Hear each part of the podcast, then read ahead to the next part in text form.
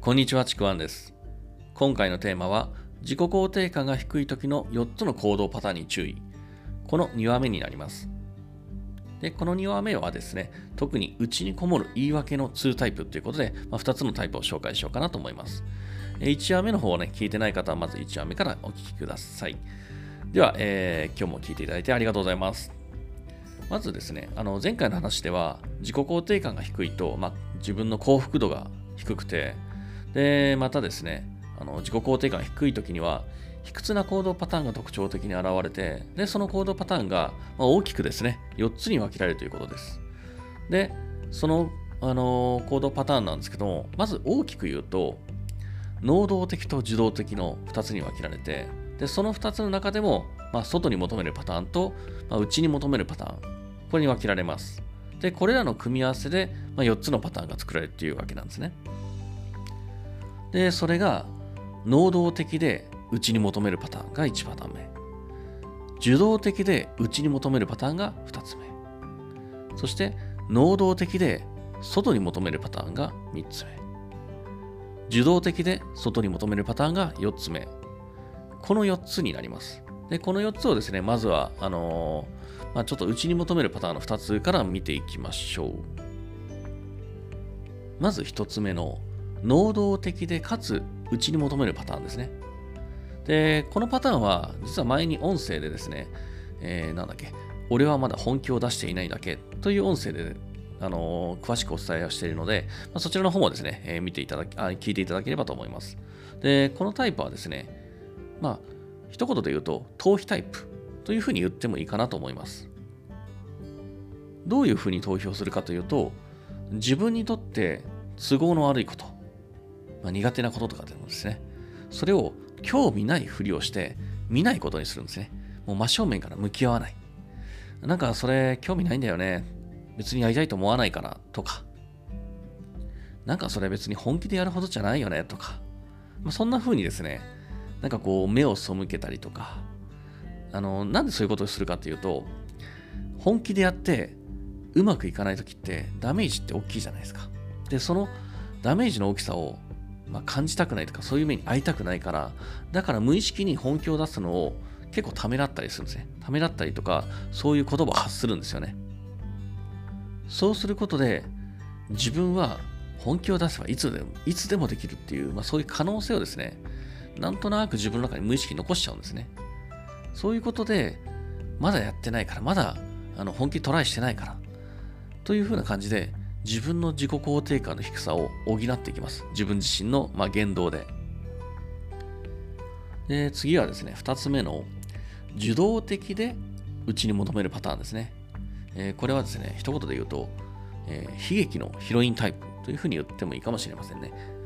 これ、まあ、こういう人のあの特徴、口癖ですね。どうせ自分なんて無理とか、もう失敗するのが怖い、不安だ、失敗するのは怖いから、なんか何もできないっていうふうに、なんかですね、とにかくこう、自分の殻に、内に内に閉じこもって、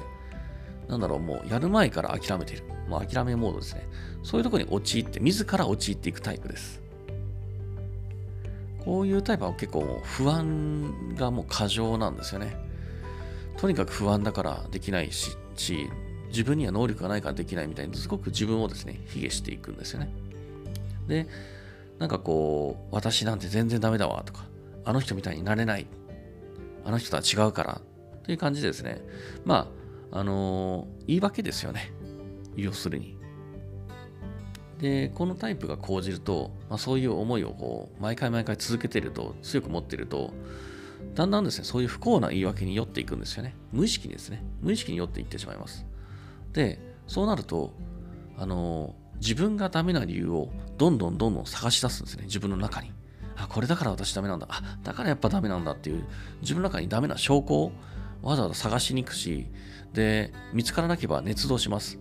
ちょっとした出来事を私がダメなんだっていう要因にしてたしてったりするんですよね。そうなっていくと、どんどんどんどんもうなんか、悲劇のヒロイン、私はダメなんだ。不幸なんだ。みたいな悲劇のヒロインにはまっていくので、まあ、結構こういうタイプはですね、あの、どんどんどんどん内に内に持っていっちゃいます。まあ、このですね、あの、まあ、能動的で内に求めるパターン。受動的で内に求めるパターンっていう、この2つが内に求めるパターンで、あの内に求めるっていうのは自分の中に求めていくっていうことですね。で、自分の中に求めるっていうか、自分の中に言い訳を作るんですよ。この言い訳を作るのがこの内に求めるパターンの共通点なんですね。で、言い訳の仕方はやっぱそれぞれ能動的、受動的で違って、能動的に言い訳を考えると、いや、まだ本気を出してないだけだからとか、別に興味ないからっていう感じであの自分を補うんですよね。で、あの受動的な方は、どうせ私なんて、どうせダメだから、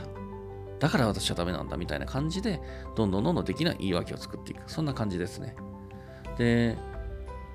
この言い訳って、まあ、言動の端々にですね、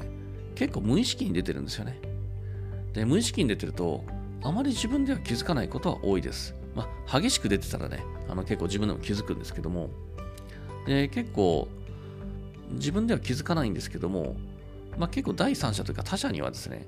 ああ、出てるなとか、あ、いつものパターン、言い訳だなとか、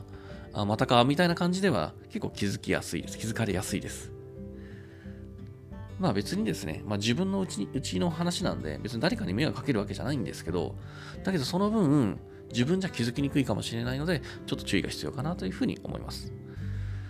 というわけですね、まず、あの4つのパターンのうちの2つ、能動的で内にこもる、受動的で内にこもる、まあ、この2つの内にこもるパターンをお伝えしました。で次はですね、あのー、外にこもるパターンの2つをお伝えしようかなと思います。